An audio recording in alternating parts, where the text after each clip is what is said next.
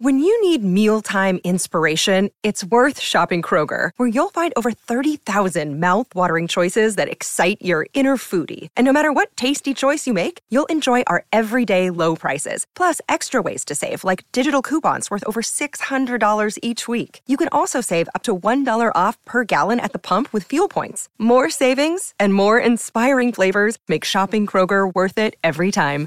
Kroger, fresh for everyone. Fuel restrictions apply.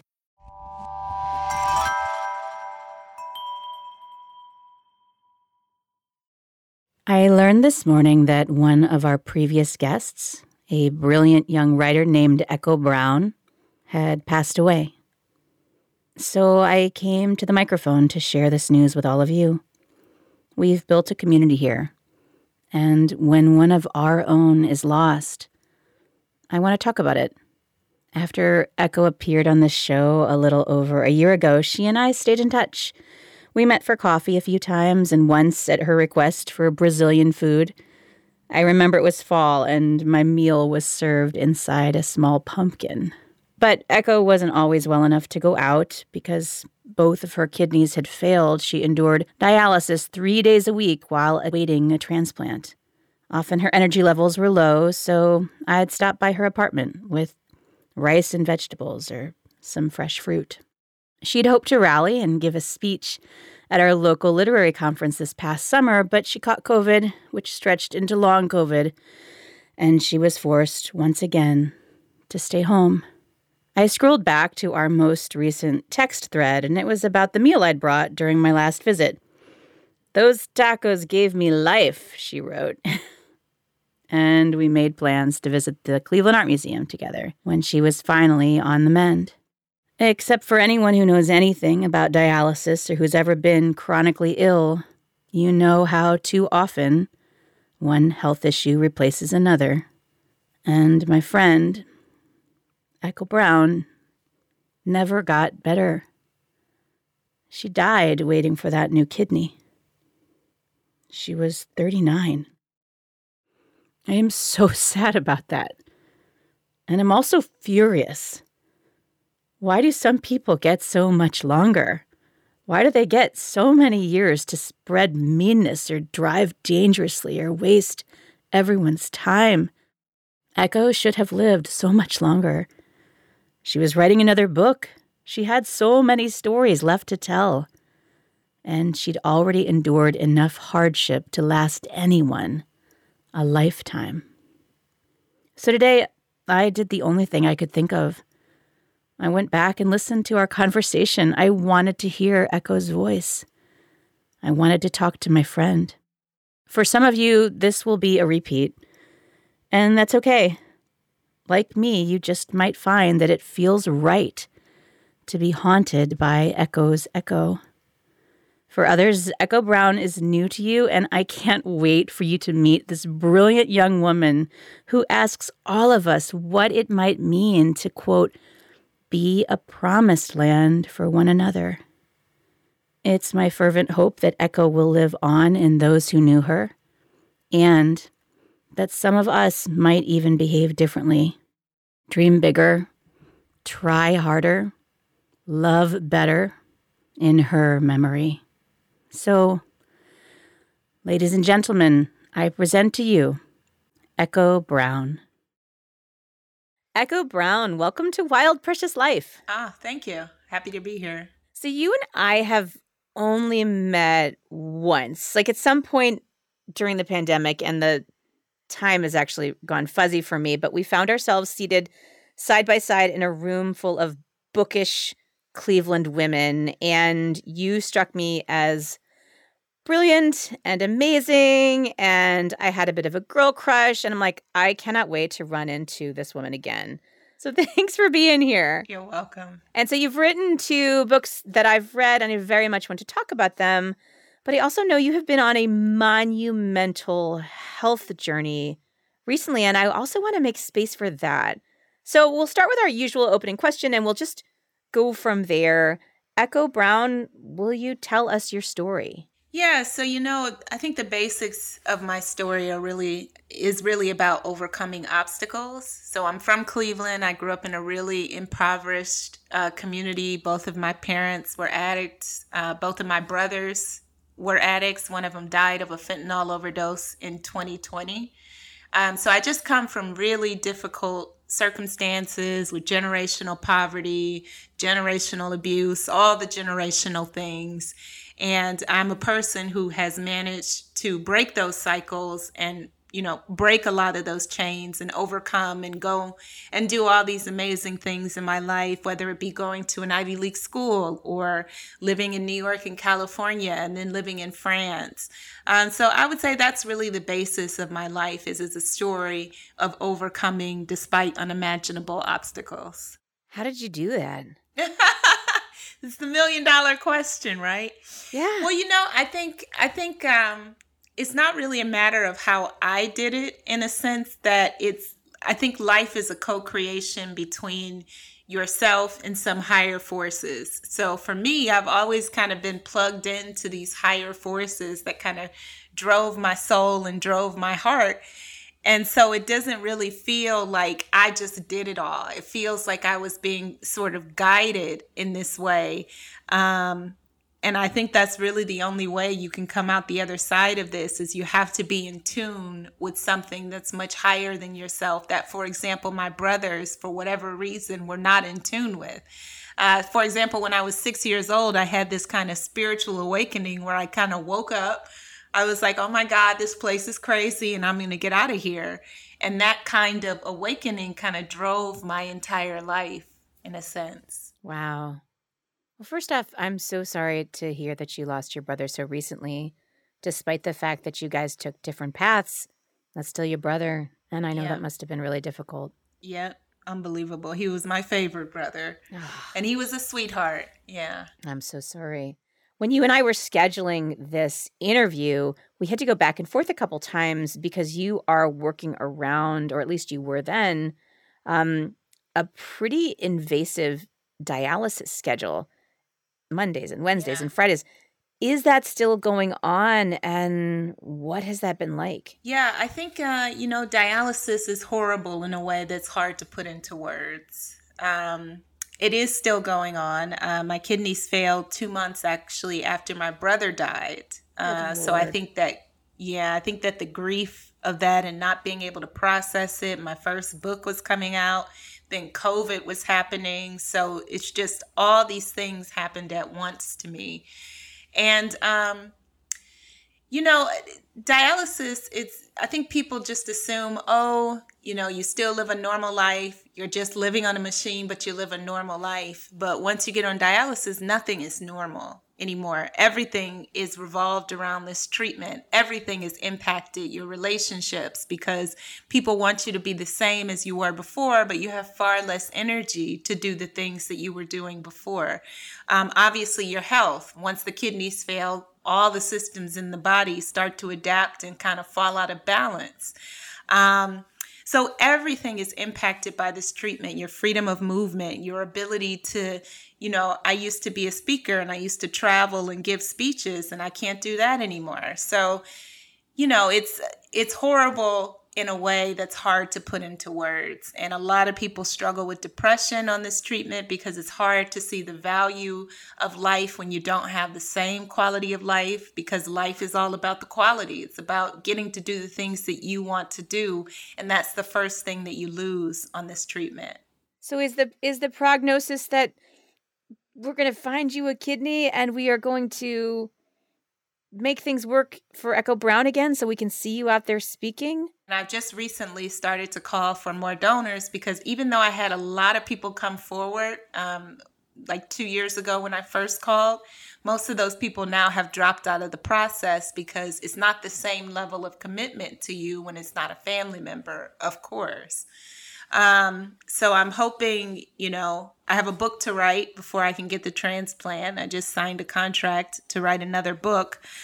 So I have to finish that book, you know, for income purposes, and then I can get the transplant. So it's kind of how life is for me at the moment. Oh my gosh. Um if if we want to donate to the transplant, I saw you had a GoFundMe. Is that still live? Yeah. I will make sure yeah, to link so that's that. still up. And I've raised quite a bit, but that was almost two years ago and I had a bunch of bills to pay and then I moved across the country. So it's gone to keeping me up during this unbelievable journey. Okay. I will make sure we link to that. And I know that health concerns have utterly dominated your days of late, but as you just referenced, you are creating again, you are writing a book and I and I do want to make space for your marvelous creative work in this conversation. But if it sounds like I'm breezing past what's dominating your life right now, that's not what I'm trying to do. I want to make space for all of it. So if we circle back, or if you need to just pause because, as you said, your energy levels aren't there, I completely understand. Thanks. All right. So the the book I think that was my entry into you. I read them in reverse order. So I actually read your most recent book, The Chosen One, first because that was just earlier this year, right? Years have gone. Yeah. Okay. Yeah. So in The Chosen One, you share the story of your time at Dartmouth College, and in many ways, um, it's a story for full of disconnects. I felt like between rich and poor, between black students and white students, but also you know, between belief and disbelief, and the way there are all these messages that swirl around us about who we are that we swallow. We don't mean to, but we do. Many of those messages are not true about what we're capable of, but they're in us and we can't shake them. You were a valedictorian from a Cleveland high school and the first person in your family to go away to college. Maybe we could just start and you could tell us what was all that like? Yeah, you know, I think when I first got to Dartmouth, I was still in a state of trauma. Uh, I didn't recognize it because you don't recognize the ways that trauma sort of guides your life. And it, it, there are these invisible rails everywhere that I think um, a lot of people aren't aware of. So if you already come from a family with money and you already come from a family with, you know, prestige, then you're kind of already on this path to greatness. You know, it's really hard to fall off of that path because there are these invisible sort of guide rails that determine um, the universe of choices around us. That's the whole point of racism, right? Is to limit your universe, your universe of choices. And so I think what was shocking to me was to get to Dartmouth and just assume that everybody was going to be accepting. It was going to be this kind of you know, place where I would fit in and to just find the same world that is everywhere else, right? The, the same kind of biases, the same kind of low expectations of students like me that had come from these communities, when in reality, we had to work three times as hard to get to the same, you know, school. So I think that was what was most shocking to me was to see the ways that the world, even in a place like Dartmouth, continued to, I feel, place these invisible limitations.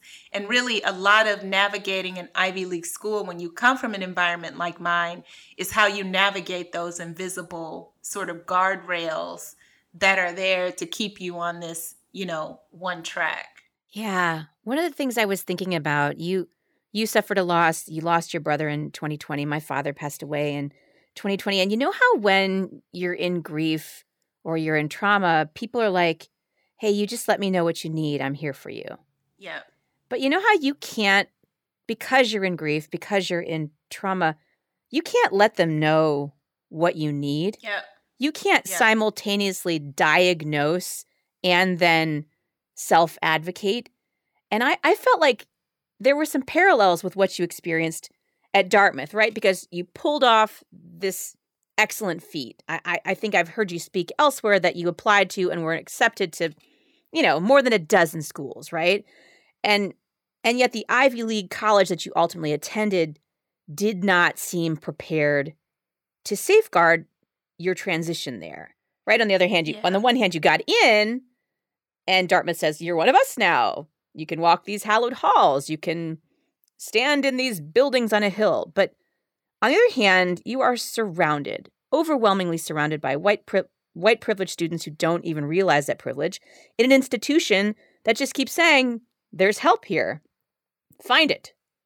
Um, is that a fair category uh, characterization of your campus experience? Yeah, I would say so. Um, you know, I think I think Dartmouth, when I was there, they were just sort of at the threshold of welcoming minority students. Like, I think I was one of the first classes where they had the most minority students, right? Now it's it's even more. But I think probably the Dartmouth of today, I would hope, does a better job than when I was there. But I think when I was there, it was kind of right at the forefront of pushing this institution in a different direction um, you know, than had been traditionally they've been traditionally used to. And so, yeah, I think that's a good analogy is that people, first of all, I think a lot of people don't know how to provide support because they don't really understand the environment and the community that you've come from. I think a lot of people, when it comes to grief, don't know how to provide support. They think you'll ask for it. You'll never ask for it. it's better to just offer things and see if one of those things fit. So yeah, I think that's an accurate sort of characterization of Dartmouth is they were well intentioned, they were well meaning, but they didn't actually have enough support there for students like me. And the result of that is a lot of students ended up dropping out or going back home because it's really the the mental aspect that you're coming up against constantly at a place like Dartmouth. Am I good enough? Should I be here? those are the things that you're really battling there. Yeah, Michelle Obama writes about that in Becoming about her time at Princeton. One that she had a similar story to you where you had a counselor say, mm, maybe you should shoot a little lower. Oh, yeah, it's not, yeah, you're just, you're just yeah. you. And so she, she remembers one being told, being held back from, from shooting for it, but then also feeling like once you got to the school, um, folks not creating space for you to find uh, a community. She, you know, she she did find a community at the Black Student Center, but but that that was more students helping one another. The the university not stepping up. Um, you were you were in where is Dartmouth? Is it in New Hampshire? I always forget. Yeah, I get Vermont Han- and New Hampshire. Hanover, New Hampshire. Yeah. Yeah, I mean, so you were confronted with racism yeah. big and small with aggressions micro and macro pretty much at every turn in that book. Um what got you through what got you through that? You know, I don't know. I mean, I'm really kind of a stubborn person. So if somebody tells me I can't, or if there are barriers or obstacles, I have to figure out how to overcome them. I think that's my personality. And you know, is one of the reasons I was able to transcend a lot of those early obstacles. Um, I think I was in a major depression there. So a lot of it, I was just kind of in this fog, you know, just kind of drifting from class to class and next encounter and next encounter. I think the fog helped me uh, to be honest. I think a lot of times depression serves as a kind of protection mechanism against some of the things that you have to experience and you have to face. And that was definitely the case at Dartmouth. I spent a lot of time alone in my room. I didn't feel like there was many people there that I could connect to, even the other black students. A lot of them had come from privileged backgrounds. Students like myself from poor neighborhoods were very rare there. So I really didn't feel like um, you know, I found a lot of people to connect to. So I think ultimately, you know, as backwards as it sounds, what saved me was being in this kind of foggy depression and kind of just being disconnected and out of it. You know, so much so that I think I really didn't experience the real impact of what I write about in the book directly, if that makes sense. So looking back, I understand looking back, I can process it. But while I was in it, I was more in a kind of fog than yeah, actually present to the experiences that were happening to me. Because if you were really present to everything you're up against, you'll just sink.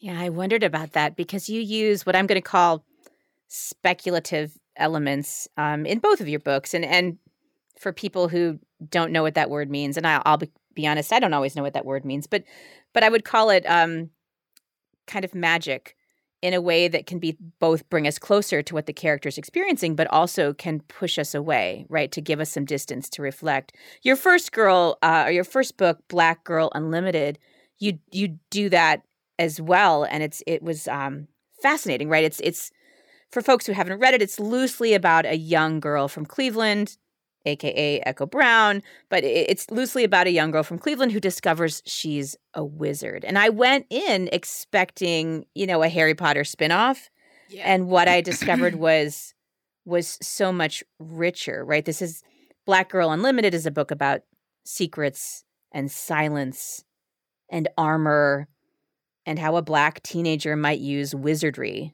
to fight back against sexual assault, um, you know, intergenerational trauma, injustice in her neighborhood.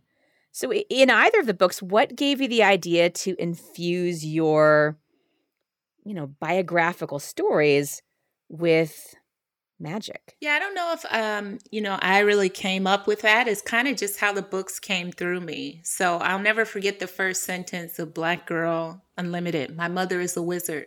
Because I was on a plane actually back from Paris. This this is when I was living a privileged, you know, my best life.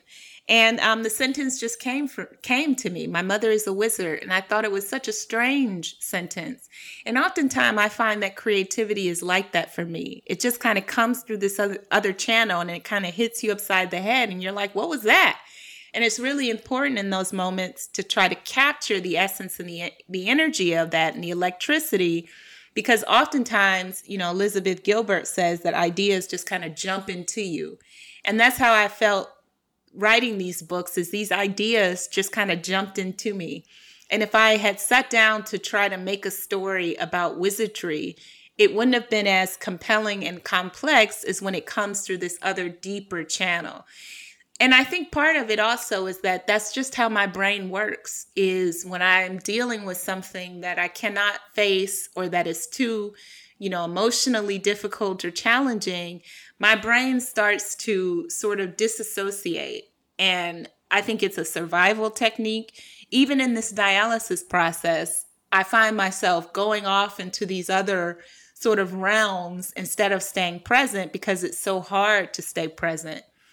Um, so I think this kind of dis- disassociate, you know, disassociation is a technique for survival that a lot of people you know use when they have to go through challenging situations like that because sometimes reality is is really hard to stay in when it's difficult. Yeah. No i agree and i found that i mean it the magical elements in your books i found not intrusive at all. They they were so fluid and they made so much sense because i do think it must take some magic to overcome adversity and trauma. And you can fill in spirit or magic or something outside of ourselves. But there is something bigger than you that helps us overcome adversity. And I think you're right. There's also something ineffable that you can't quite put your finger on when you try to write down what you remember.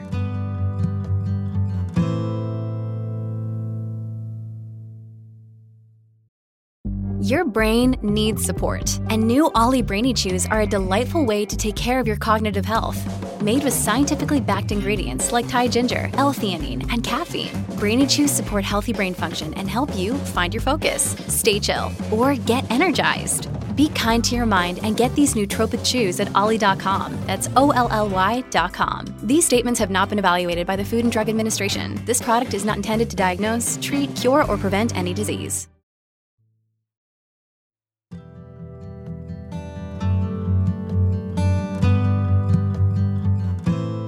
I know that your journey led you through New York City and you mentioned Paris and also you were in California. Correct me if I'm wrong here, but with no real theater experience, you wrote and performed in an incredibly successful one woman show. Can you tell us did. how did that come about? Almost seems like a lifetime ago now, but uh you know, um I actually uh, got to California because I uh, had applied for this job as a motivational speaker in high schools, and at the time I was working as a legal secretary. So there, it was a big jump, let me tell you. uh, but I've always been good at writing, so I was able to convince them to give me an audition. And so through that work, I traveled around the United States and Canada uh, teaching these workshops. And part of that work was we had to tell our life story.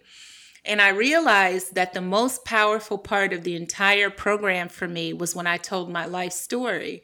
So after I finished that work, I was like, man, where can I go to just tell stories? And uh, the Bay is actually the hub of solo performance. So they have the most sort of, you know, solo theaters. And I just started taking this class at the Marsh Theater, um, which is kind of the hub of solo performance in the Bay. I started working with this director who understood my voice, who helped pull it out of me and uh, wrote that show i think in a year. And then i put it up and it was pretty much sold out for the duration of its run. And again it's because i think i'm coming from the depths right? And i think people connect to that. When you give them something that has so much meat and so much heart and so much soul there's a hunger for that whether people realize it or not and i think i kind of fed that hunger at least in the bay so i really didn't even have to sell that show I was a no name, nobody knew me. And I just kind of put the show up and it was word of mouth. It was instant success. And that, that show took me everywhere. I did it in Europe. I did it around the United States. I did it here in Cleveland. And I think the reception was always the same is people really connect, you know, to this deeper emotional rawness and honesty that I hope comes across uh, in my work. Yeah, that's that's amazing. And uh, for folks, I didn't mention that the show is called, I believe, Black Virgins Are Not for Hipsters. So then yes. I, I have to ask you, why aren't black virgins for hipsters? Well, it's kind of a play on words because if you actually see the show, you'll know that they are. black virgins are, in fact, for hipsters. And it's that show is really about my first relationship to this uh, hipster that I had met in uh, on Craigslist, actually. He was from Oregon. He wore plaid shirts. He looked like a lumberjack. He was my first boyfriend. And so that show is about, you know, how you develop a self esteem to pursue somebody because I really believed I was the ugliest person in the world. I had a really low self esteem. So that, you know, it was about coming to terms with being processed, I mean, being um, programmed with those ideas and then eventually finding somebody who, you know, was a boyfriend at that time. So that's what it was about, really. Well, I'm sorry that I didn't live in the Bay Area to be able to see it. And for folks who were lucky enough to see it, I am jealous of them. I'm thinking about I'm thinking about uh, again with the stories that we swallow about ourselves that just aren't true. In in in your works, you talk about not believing yourself conventionally beautiful. We've been going through my childhood home because my father passed away and we're selling the house and we've been going through photographs and I've been coming across photographs of my middle school and high school years where I remember telling myself that story, right? I was a, a dark haired girl with like big boobs and a big butt. And what I told myself was that I was not conventionally beautiful. And I look back on these photographs and I'm just, I'm I'm blown away by just that's I'm I'm lovely. And this is not arrogance. This is me like reframing it through decades later that I can look back and I see the vulnerability and the lovely innocence of that of that young girl. And have you been able to reframe the stories you told yourself about how you looked growing up and that now that you're decades later you can see I was always beautiful cuz you're a beautiful person. Have have you reclaimed that for yourself yet? Yeah, I mean, I look at pictures, you know, when, from when I first got to California, and I was so gorgeous, right? especially compared to now. No, no you're stop. gorgeous now too. I was so gorgeous. I was like, oh my god, how could I have not seen this? But you know, I think what what's really critical is that self esteem is not something that you just wake up with and you develop in a vacuum. Self esteem is a community societal process because everybody you know, falls into line with something that's being projected onto them. So it's not that, you should have bear the responsibility for developing self-esteem especially when you're receiving all these messages. Anybody that received the kind of messages that i received growing up from everywhere tv men in my community boys at my school you would have looked at yourself and say oh you know i must be ugly because this is what everybody in the world is telling me. So self-esteem is less about you just developing some magic perspective of yourself. And you know it's more about you breaking through all of these negative messages that have been planted in you and projected onto you. It's just about breaking through that projection. Um, so that takes time and it, it's like you said it takes reframing and it takes relearning and um, reimagining who you are in the world. Absolutely. All those messages swirl around us and it's too big for any one person. I guess that goes back to like the co-creation of ourselves. Yeah. We need we need other often other women, but certainly other allies to help us cut through that nonsense. It's very true. Yeah. Hey, while you were in California, you also gave a TED talk that I've seen and um truthfully not quite been able to shake about the the myth versus the reality of of a promised land um, you know, you spoke quite extensively back then about there is no promised land in America. Yeah. Uh, do you still believe that? And can you talk more about that? Yeah, I think, you know, for some people, they might experience America as a promised land because, you know, like we were mentioning earlier, if you come from certain backgrounds of privilege, right? The whole point of privilege is to distance you from the harsh reality of how difficult life can be and set up you know, rails for you to sort of go on this higher trajectory track. I think, but for many of us, America has never been a promised land. for many of us, you know, the struggle to be American or to live in this nation has been a struggle of overcoming, of fighting. That certainly is my legacy. So, what I'm really trying to get at is that the promised land is this evolving concept of fighting for freedom uh, for many people. And it's a place that we will never get to, right? Many of us will never live in, in the promised land of America. But I think you have to keep, have to keep reaching for this imaginary, illusory concept. And you reach not for yourself, but for the generations to come. You know, it's somebody was fighting for me many generations ago, whether it be Harriet Tubman or all these mythical, you know, Martin Luther King. If those people had never stood up and fought, then I wouldn't be able to have lived the life that I've lived.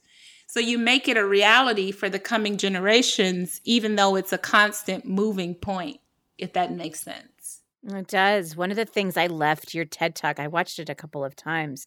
You're a wonderful speaker, by the way. I Thank you. Hopefully, you know that, but just captivating. And I was hanging on your every word, and I could tell the audience was as well. But one of the things I left there with is that if there is no place that's a promised land, that our obligation, that our common humanity calls upon us to be promised lands for one another. Exactly. And to to offer up whatever it is that you have. And and I can list many of them women, but women who were promised lands for me when I was lost in my own wilderness. Yeah. That these were women who who were able to say, I've been there and I know the way out and follow me. And to be that, uh, to I felt like we were called upon to be that for one another. Yeah, I think that's the only real hope in life. Um, I think it's what we co create together, right? We either make a bunch of misery for each other, which I think is happening in the world today, or we figure out how to transcend these seemingly what I think are really minor obstacles and misunderstandings about each other and how we're positioned. And the whole point of politics, right, is to position us in these different ways.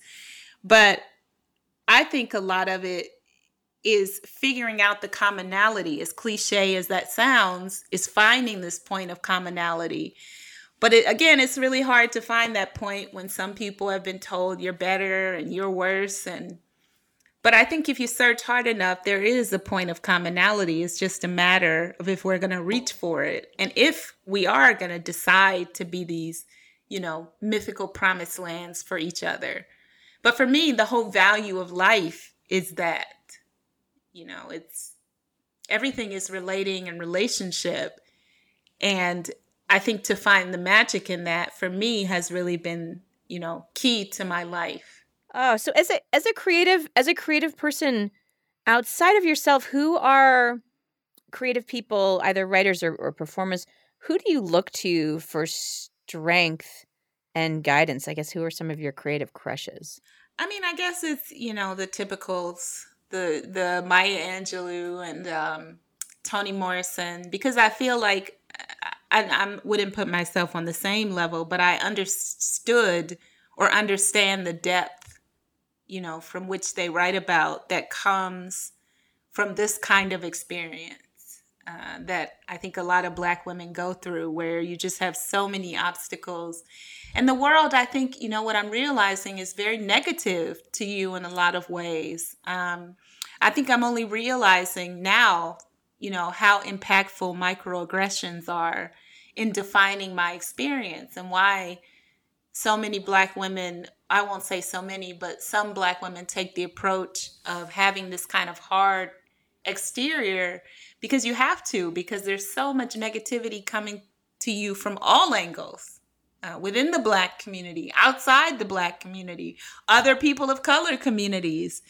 And um, yeah, I think I'm only realizing the impact that that has on how I move through the world and how you still stay in the pulse of vulnerability and love despite all this negativity that's coming towards you. It's no easy feat. Brene Brown calls this armoring up, right? When you put on a shell, when you put up armor, when you put on a shell, that that hard exterior you're talking about, it keeps the bad things out, right? it keeps those zinging arrows from from reaching me. I'm gonna have a thick skin, but it also yeah. it also keeps the warm things out too. It makes it hard. If I armor up when you talk to me, you can't hurt me, but it also means you can't love me, and it, it, it there's that boundary between us. And I understand why why folks. You're right. There's a lot of reasons to armor up, and and as you say, black women have have generations of of reasons but we got to figure out a way to make it safe to have love get through there or i guess to make it safe with the people that you want to be safe with because i think you know what i've realized is i have to have armor in the world because otherwise it's just it's coming from everywhere right? But I think the challenge for me is to be unarmored with the people that I actually love and the people that I actually appreciate. And that's a real challenge for me because I'm always armored. So I think being able to let it down in certain circumstances is really the work for me. Um, because otherwise, you just kind of, like you said, you just kind of move through the world in a constant state of vigilance and, you know, I'm going to hurt you before you hurt me, or I'm going to put up this wall before you have a chance to attack me. But then there's a price that you pay for that, you know, and the price is you can't connect to people anymore, and you live through this kind of wall and this kind of hard exterior. And so I think it's more about letting it down in circumstances where it's okay to let it down.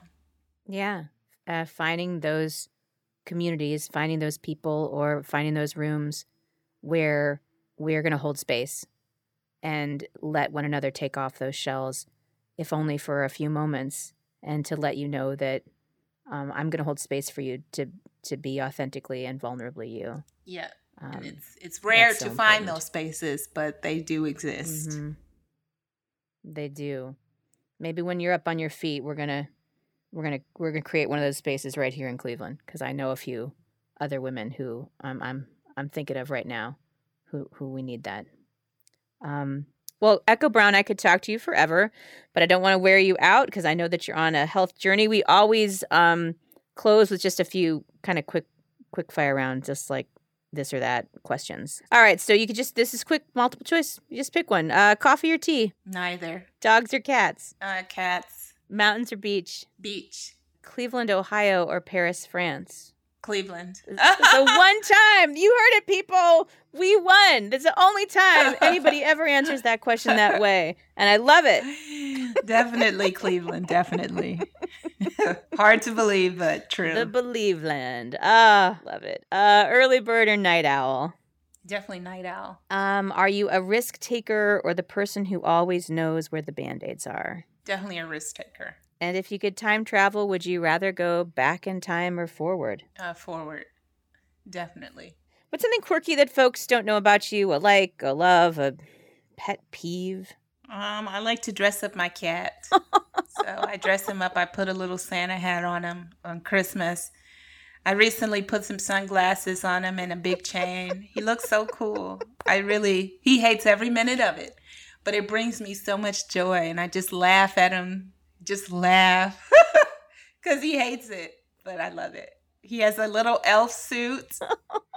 so cute. Do you have any of those ones where there's like the feet? I don't know. I think I've seen him online he, where there's like the. He has an elf oh. suit like that. Yeah. He has a Christmas sweater, Christmas scarf. Yes, oh he gosh. does. What's your Very kitty cat's cute. name again? Well, his name is Baba Baby, but uh, also known as Cat Daddy. Um, what's a favorite book or movie or both? I guess my all-time favorite book is gonna be Beloved. I just was rereading that. Um, and movie, I haven't really seen anything lately, so nothing comes to mind. I know. Been in a, in a low point there. Oh, I saw Nope. Oh, was it any good? I thought it was okay. Yeah, just okay. Alrighty, I'll check it out. Um, what's your favorite ice cream? Uh, chocolate. And last one, if we were to take a photo of you just really happy and doing something that you love, what we see you doing? Probably sitting on the beach with Baba. yeah. And he, him hating every minute of it because he also hates going outside. So I also drag him outside, take him to the parks, and he hates uh, it. well, thank you. Thank you, Echo Brown, for sharing your story with us today. I really did spend maybe 35 minutes in your presence at some point in the last year. And I could just tell immediately you were a force to be reckoned with and someone I wanted to know. Um, we're going to spread your story far and wide. We're going to echo your call. And it's my fervent hope that health and healing are going to flow your way and that we're soon going to have the opportunity to hear and read the next chapter of your story. And I know that this idea of being promised lands for one another is going to stay with me. It, it already has. I'm wishing you a promised land also full of good health. Thank you. Thank you for having me. Absolutely. Folks, today's guest has been the indomitable Echo Brown. She's the author of Black Girl Unlimited and The Chosen One and the creator of the one woman show, Black Virgins Are Not for Hipsters. Guys, she needs a kidney transplant. If you have been moved by Echo's story, please hop online. We will put links in the show notes and you can find her at Echo Brown. It's echobrown.com, right? Yeah, it's echobrown.com. Uh, learn more about her story and contribute to her fund because we need more of what Echo has in this world. Echo, I'm wishing you love and light uh, wherever this journey takes you and to everyone else. Be good to yourselves, be good to one another, and we'll see you again soon on this wild and precious journey. Wild Precious Life is a production of Evergreen Podcasts. Special thanks to executive producers Gerardo Orlando and Michael D'Aloia, producer Sarah Wilgrube, and audio engineer Ian Douglas. Be sure to subscribe and follow us on Apple Podcasts or wherever you get your podcasts.